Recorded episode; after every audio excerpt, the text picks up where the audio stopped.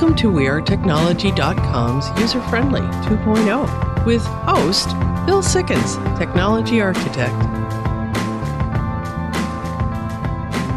And this is User-Friendly two point oh. I'm your host, Bill Sikkens. With me, Jeremy and Gretchen. Welcome to the show.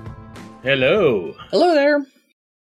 So just got back from the Emerald City Comic Con. We're going to be talking about that a little later in the show, but boy, was that an adventure. Got a lot to tell you about the event. We're going to have some interviews coming up in some future week shows here on some different kind of very unique things that we saw. But this one, I think the travel was also an experience. So we're going to talk about that a little bit too. Uh-huh. And what happens when one picks the wrong hotel? Uh-huh. Um, we've a lot of sci-fi folk listened have heard about the Bates Motel. I think mm. we found one that's worse. Anyway, we'll bum, get to bum, that bum. in that segment coming right up here uh, on that. Send us your questions and your comments. We really want to hear from you. five oh three, seven six six, six two six four. Again, five oh three, seven six six, six two six four. You think I'd know that off the top of my head by now. One user-friendly on Facebook and Twitter, user friendly show dot com. These are all places for you to send us what you would like us to talk about. And from that, we build out what we put on the show here. We're going to be talking a little bit later about wearable tech and how that's evolving. And then we have a guest this week, and I'll introduce him when the time comes. So without any further ado, what do we have in the news this week? Well, apparently, scanning students' home during remote testing is unconstitutional, a judge says. So, you know, it was only a matter of time before that got to court, and I'm a mm-hmm. little surprised it actually took this long. This is a judge in Ohio. He's saying that room scans could form a slippery slope to more illegal searches. It's a violation of the Fourth Amendment. Yeah. And this has been something that we've talked about on the school front since remote learning really kind of became a thing because of the pandemic. They have needed a way, and it is legitimate to make sure that students aren't cheating on a test. But the way that they're doing it, apparently from what they're saying here, is a no-go going forward. And what they would do is use a camera, either the built-in webcam, or in some cases, they would provide equipment specifically for this that would scan the room and then in some cases watch you while you're testing. This would be required to take the test, but it is considered an invasion of privacy. And, you know, the next step on this, too, is with a lot of people working remotely. I know there's a move right now to get everybody back into the office, but with a lot of people working remotely and this being something that's going to be around, I think, in some, you know, way forever, they're requiring cameras on that, too, so the employers can watch the employee work. Oh, that's weird. So is that weird. An invasion? Yeah, you know. Yes, I, I, I, I think that's an just, invasion. Yeah. Now, I know as a freelancer, through sites like Elance, which became Upwork and others, they have a system in place like this. They've had it long before COVID, where what it would do is while you're working, every minute it would take a picture. And this was to prove that you were actually at your computer. It would also count the keystrokes on the keyboard and all that kind of stuff. Again, a system for uh, keeping the programmer honest, I suppose. Okay. But this reminds me of an employer that I had at one point who was insane. And so a personality like that would really probably take this to an excess, to an abusive point. I could, you know, I could see that happening. I think the judge agrees with you here. So we'll keep on top of this and see where this ends up going and how they're going to figure out how to keep the tests honest, but at the same time, not watch you. Hmm. Congress admits U F Os are not man-made and says threats increasing exponentially. Really? I don't understand the I'm, threats I'm not, part. Well, I'm not sure why man-made is in quotes. Yeah. Well, you know, okay, this is always an interesting thing. We've talked about Project Blue Book and a number of other things on the, on the show here, and yes, that these kind of uh, situations have been of a concern. There's, of course, there's the whole conspiracy theory side of this, but then there's the government. Now, a new budget for America's intelligence services has uh, actually directed the Pentagon to focus its U F O investigation on those objects that it can't identify. So they're t- starting to take this stuff seriously. And uh, man-made being in quotes kind of gives an idea of, well, where is this stuff coming from, you know? And, of course, there's the school of thought that uh, these are off-world aliens from other planets. Uh, there's the school of thought that these are, you know, made on Earth somewhere but are not supposed to be in space above us, like maybe a foreign power spine or something. Mm-hmm. And whatever the uh, the deal is here, the Pentagon's referring to this as the cross-domain transmedium. So there's our word of the day. Yay! Cross what? Cross-domain transmedium. Ah. Uh-huh. Okay. Okay. NASA released an audio clip of a black hole, and I heard it, and it's pretty spooky. Well, we're going to let you hear it, and uh, here it goes.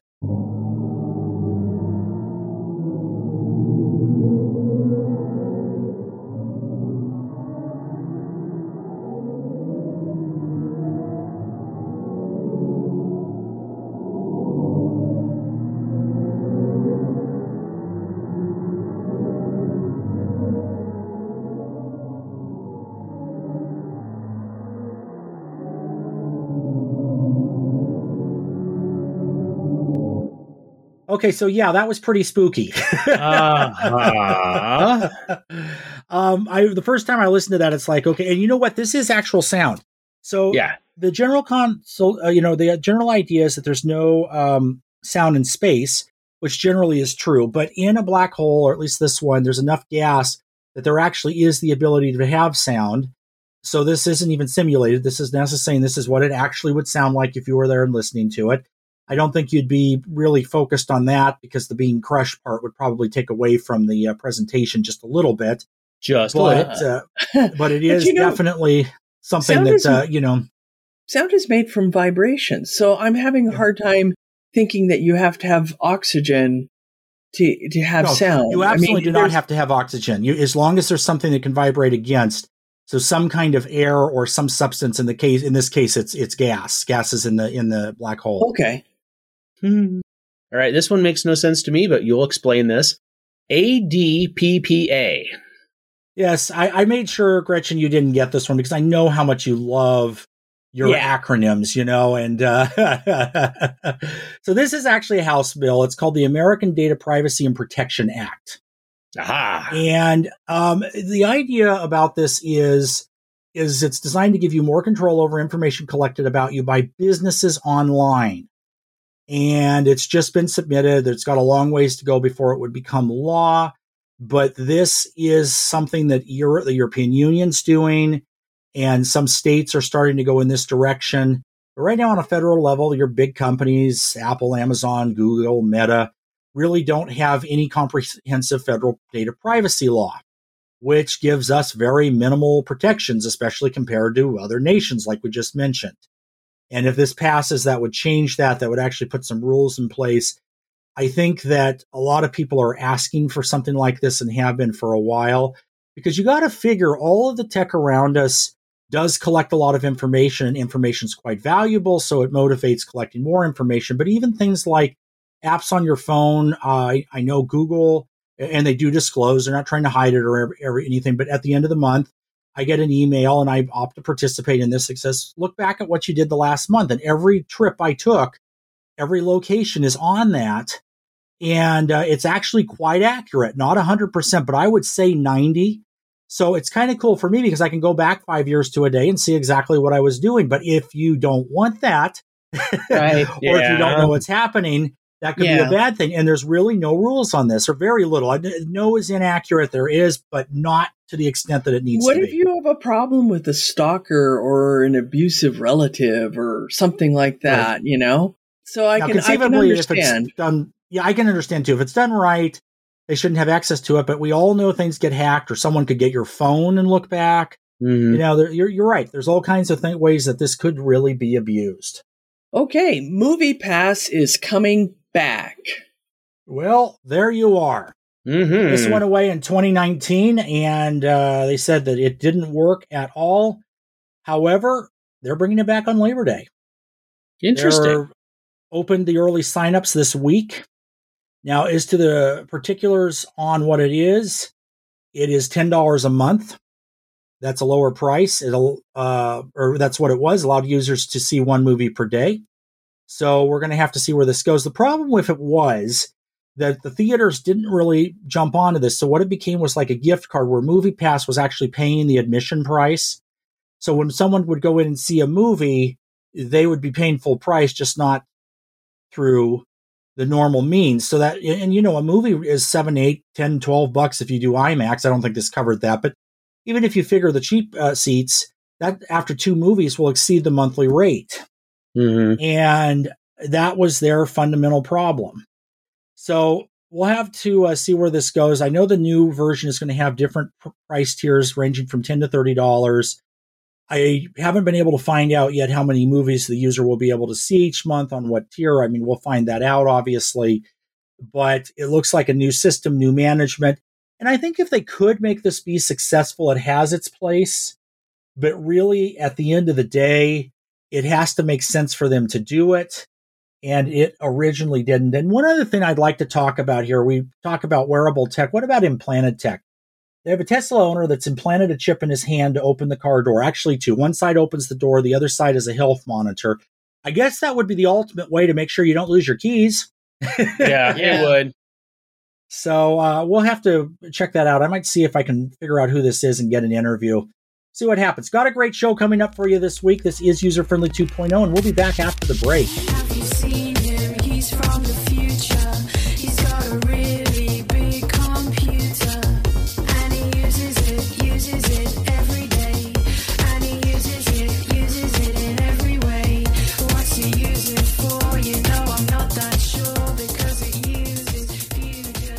Welcome back. This is User Friendly two point oh.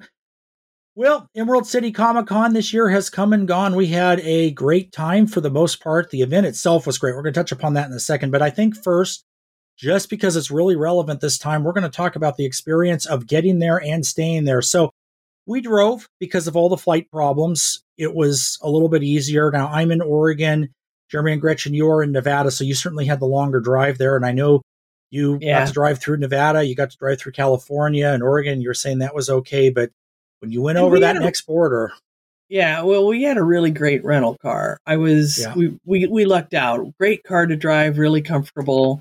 Mm-hmm. Um, you would have liked it because of all the tech, which I think you kind of did. Yeah, and I then- did. I did. It was, we're going to throw it out there. It was a Mazda C X five, and I was really impressed. I uh, don't know a lot about Mazda, but in this case, it was a nice mix of tech and, and just regular stuff. It was comfortable. It was comfortable. So for, yeah. you know, for a rental car, that was kind of fun to have because you don't always get that. However, the comfort ended when we pulled into the hotel. Yeah. Um, but that know, was pre- that was prelimed by the fact that um, the drive up, uh, there was like these weird traffic jams. It started in yeah. Portland and then kind of throughout the entire state of Washington. And, you know, I used to live in Washington and I don't remember the traffic being that bad. It wasn't that yeah, heavy. It was in random spots, like in the yeah. middle of nowhere spots, not where you, you yeah. know, in the middle of Seattle, okay, you're going to have traffic there. It yeah, wasn't exactly. so bad. Yeah. But in yeah. the area where it was, you know, normally just you go right through, it was stop and start. It was really strange. Uh, yeah. So, and then uh, the, you other, know, so the other th- disconcerting thing was the, um, I think somebody needs to have a conversation with uh, Washington's, um, I don't know who who takes care of cleaning up the trash along the roads. Yeah, that I, was uh, that's a sad thing. That's another Washington thing I noticed. Washington is a beautiful, gorgeous state, and I've never seen so much garbage and trash and graffiti. Oh, there was graffiti all over Seattle, and Seattle was is like this beautiful, gorgeous city. I mean, for a big city, it was always so pristine and beautiful, and that was one of the tough things. And then, like you said, yeah. we arrived at the weird hotel.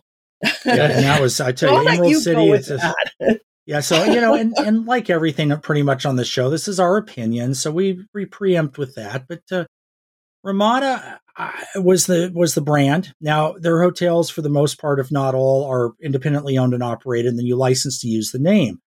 And uh, in this particular case, it was just something where you do want to read the reviews. Now, the other interesting thing about it is is, what we encountered here, we normally book our hotels for events three months or more out. Uh, number one, you get a better rate. But at that time, the reviews weren't as bad as they are now. You go on now, and it's just the same experience we had. The place was filthy, dirty. Yeah. It was loud. They were having a wedding. The noise for that went until like one a.m. or something. Mm-hmm. Um, yeah, even later. You get in there, the the, the, the check-in desk, they had all of the COVID shields up, which that's pretty normal. But there was graffiti all over the bases of them.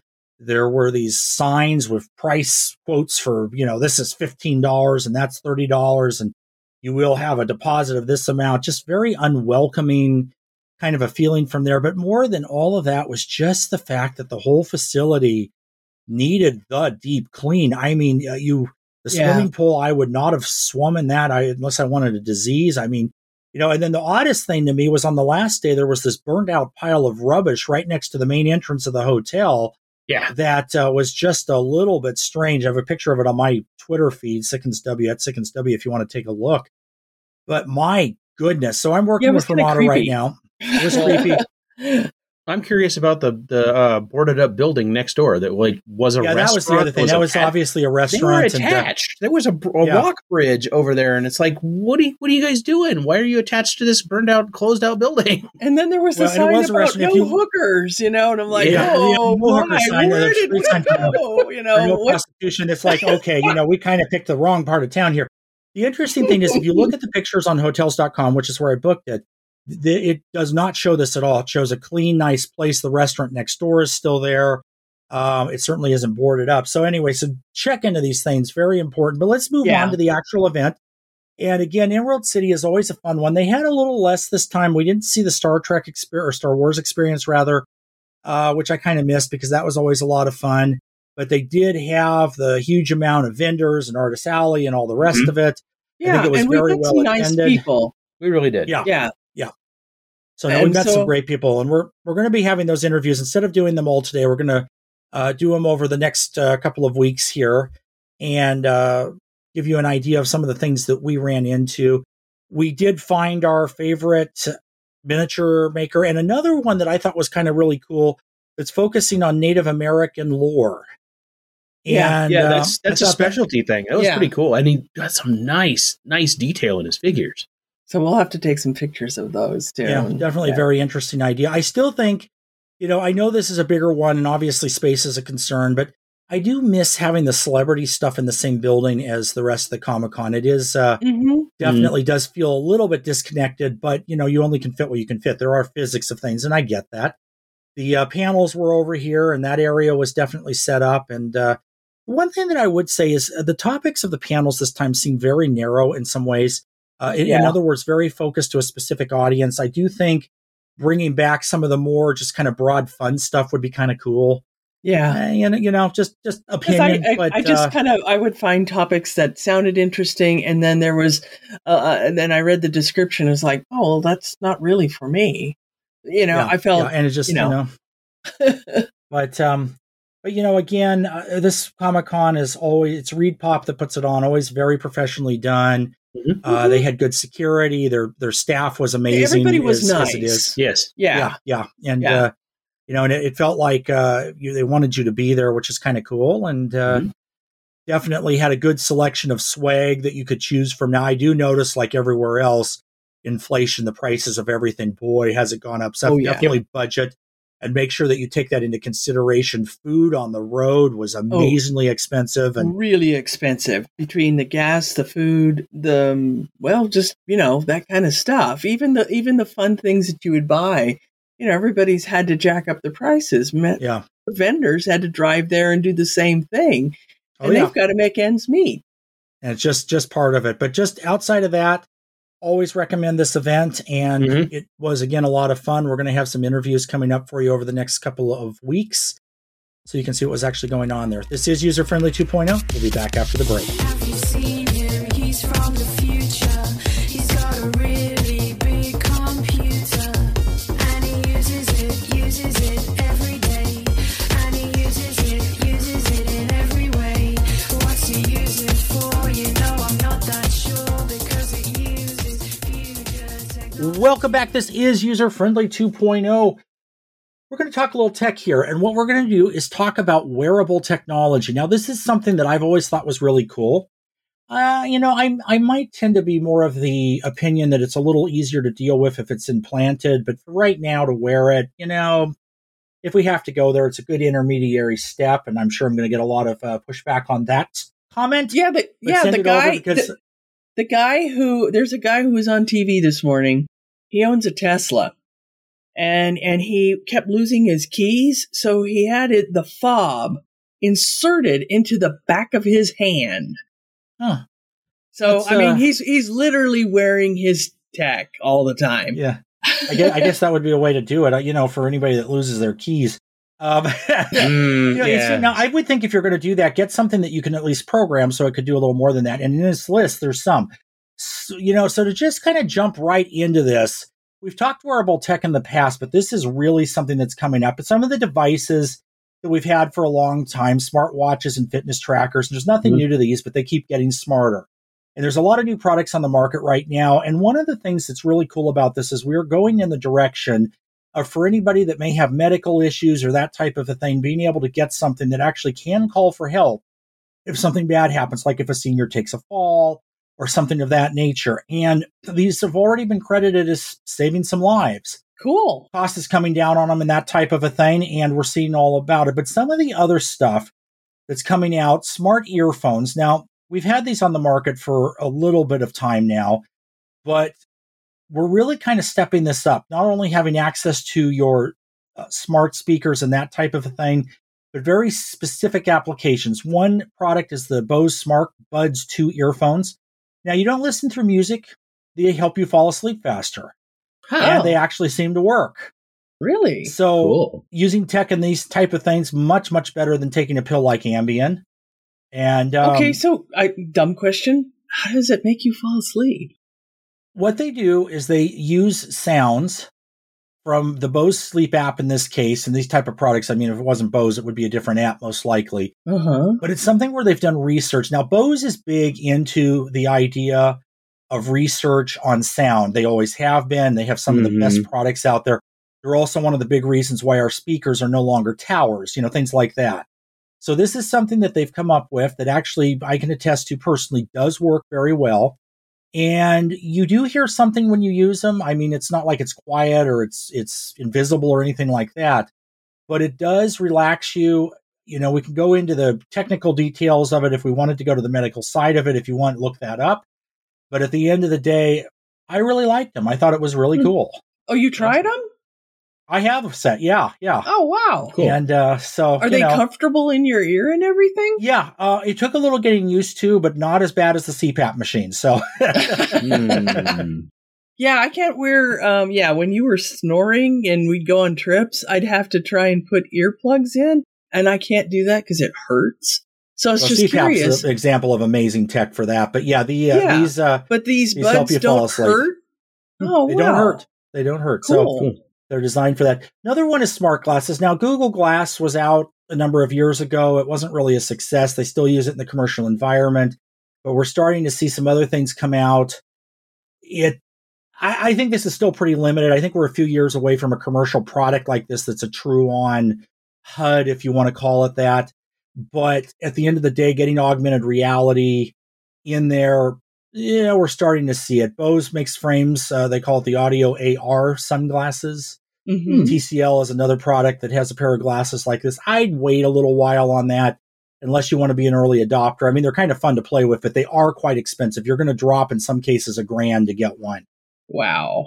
So, you know, from that standpoint. Now, another yeah. item that makes an entry this year is the idea of smart clothing.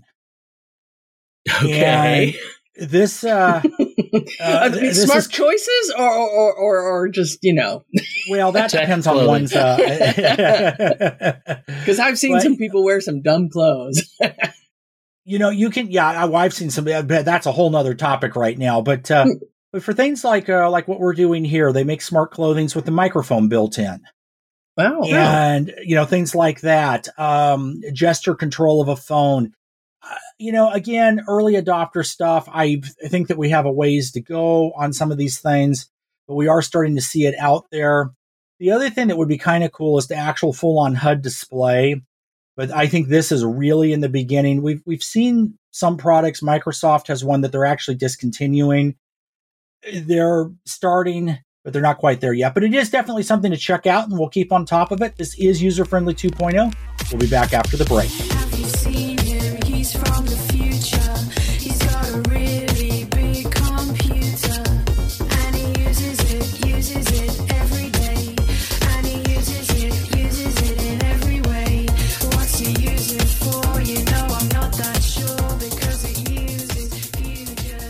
Welcome back. This is User-Friendly two point oh.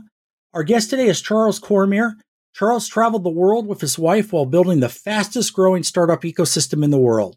A sales guy at heart, Charles nowadays obsesses over finding product-market fit through cold email. Charles, welcome to the show. Thank you. Nice being here. So that was a bit of a blurb. Why don't you tell us a little bit more in detail about what you do? Yeah, I did a bunch of things over the years. Serial entrepreneur, had a supplement company, Nootropic for the brain. And I built a bunch of agencies, whether it's a LinkedIn outreach agency, Facebook ads agency. And nowadays I'm doing cold email, um, still lead gen if you want, uh, but I focus on B two B, exclusively helping startups to generate a bunch of quality meetings through cold email. So what would be your kind of client? You said startups, so small business, that type of thing. If I wanted to use your services, what specifically would you ask me and what am I looking for?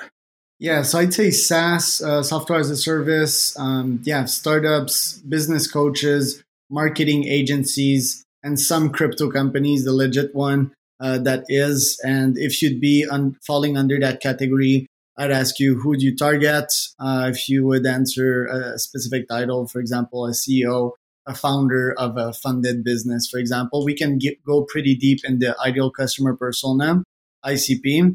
And then I'd ask you if you've got experience with cold email, how many meetings do you generate on a monthly basis? And from there, I'd see if you're a fit for my program, in which I can generate you a bunch of meetings myself through my agency, right? My team, or I can teach you how to do that.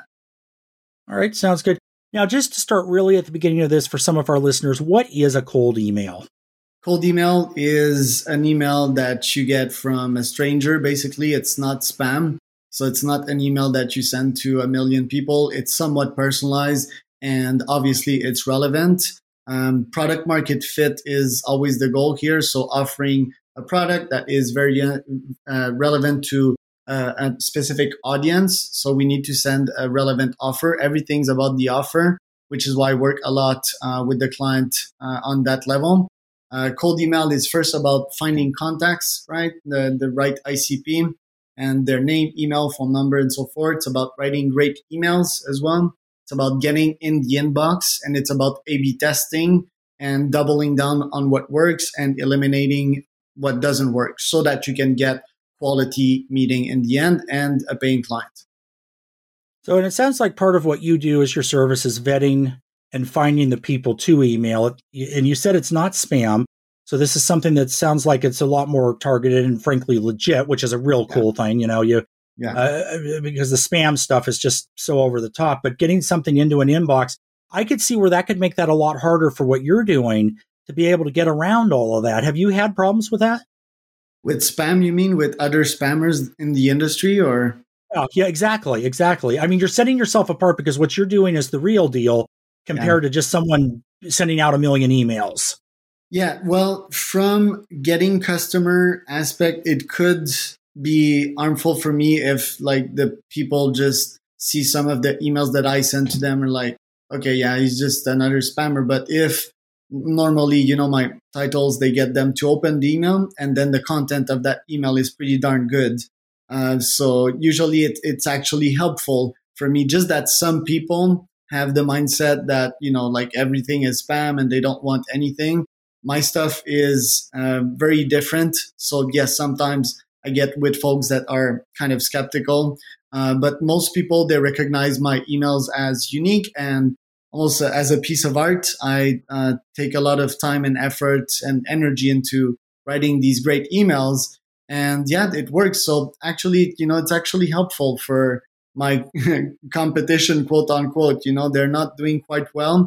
And what I tend to produce is is so different that I get a bunch of customers as a result, and I write for them afterwards, and uh, they get meetings too. You know, it's all about being different in your industry. It's all about being special. If you just do the same as everyone, sending these boring emails, here's what I do, here's what I am, let's get on a call, you won't get any responses. So you need to be creative, you need to be artistic, you need to A B test, check that data, and see what works and what doesn't.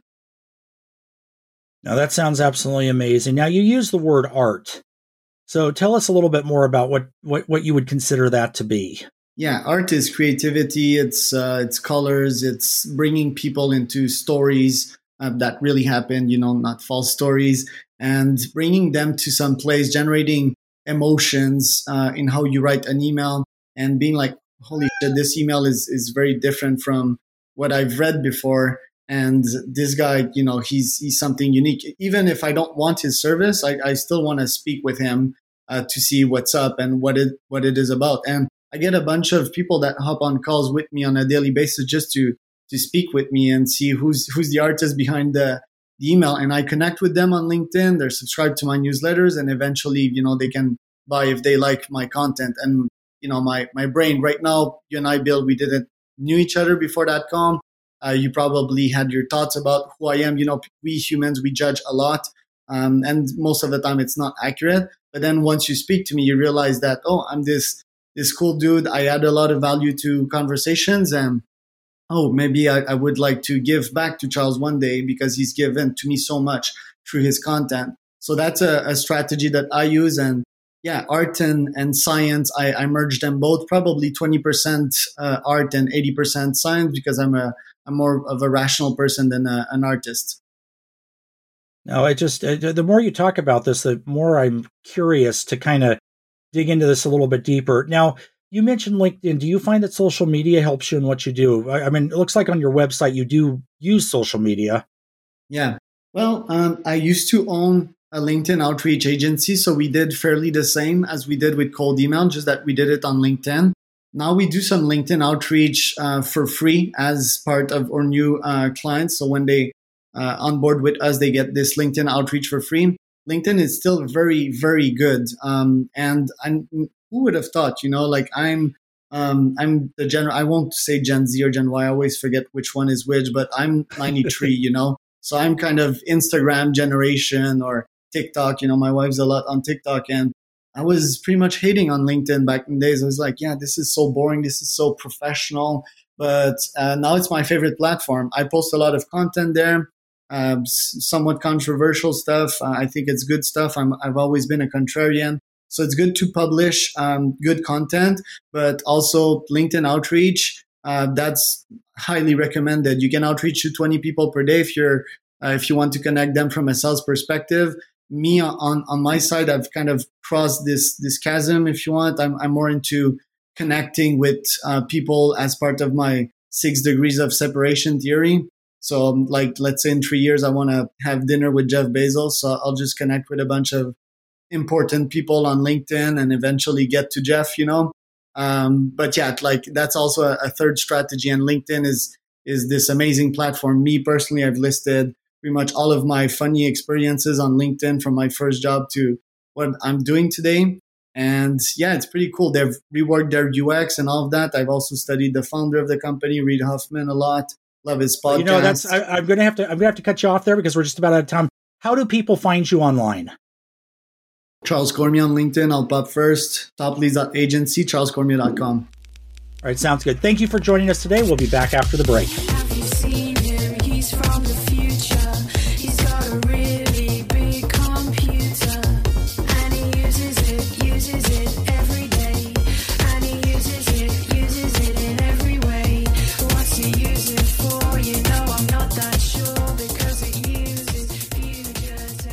Welcome back. This is User-Friendly two point oh. Great show this week. I want to talk about something in a little more detail. We alluded to it in the news, and Gretchen, I know you mentioned it a little bit earlier, and this is this idea of the Tesla owner implanting the chip.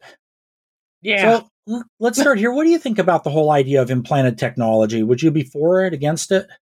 Um, I think it depends on what it is. Um, I don't think I'd want something glowing through my skin, and I can open up my own car door.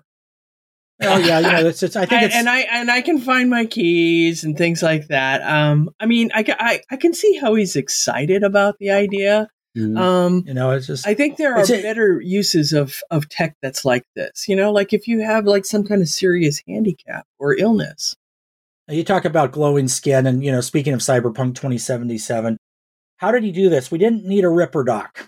That's a good thing, but he did get it injected, kind of like you would do with a chip on an animal. Mm-hmm. And the cost of this to all in was about four hundred dollars, which all in all really isn't that expensive when no, you think that, about it. Yeah. And no, so, uh, it just... Well, Jeremy and I have a question. What happens when he sells his Tesla and gets a, a new one or or a different car? Well, a chip like this, from the way that I understand it, can be extracted.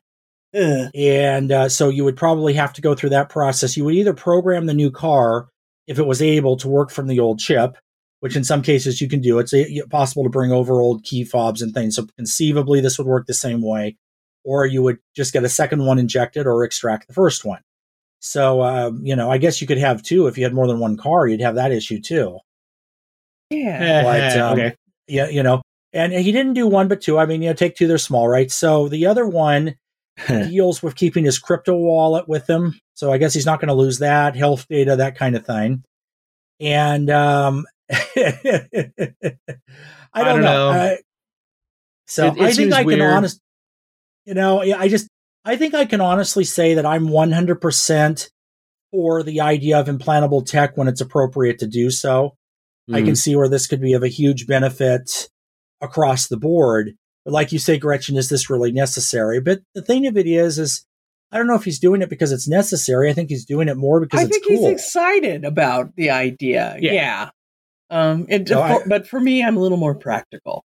Yeah, well, that's just, there have been stories about scientists uh, for several years now who've implanted R F I D chips in their hands so they can, you know, when they go up to their, their office room or whatever, they can wave their hand over the thing and it'll let them in and Uh, access their computer and stuff without having to do all the passwords and whatnot. So, I mean, it's been years now that they've been doing that. So this isn't really new. It's just, I don't know, a little bit more exciting, maybe? Well, I mean, yeah, and on the, on the T V show, they actually showed part of his hand glowing. You could see the little yep, light go off. That's the part, that's the part I'd like. So would you do this? Let us know. Until next week, this is User-Friendly two point oh, keeping you safe on the cutting edge. User-Friendly two point oh, copyright twenty fourteen to twenty twenty-two. User-Friendly Media Group, Incorporated. All rights reserved. The views and opinions on this show are those of the host and not necessarily those of the User-Friendly Media Group, Incorporated or this station. Music licensed by B M I. Hosting provided by weird technology dot com. Podcast available at user friendly nation dot com, the answer portland dot com, or anywhere you listen to podcasts.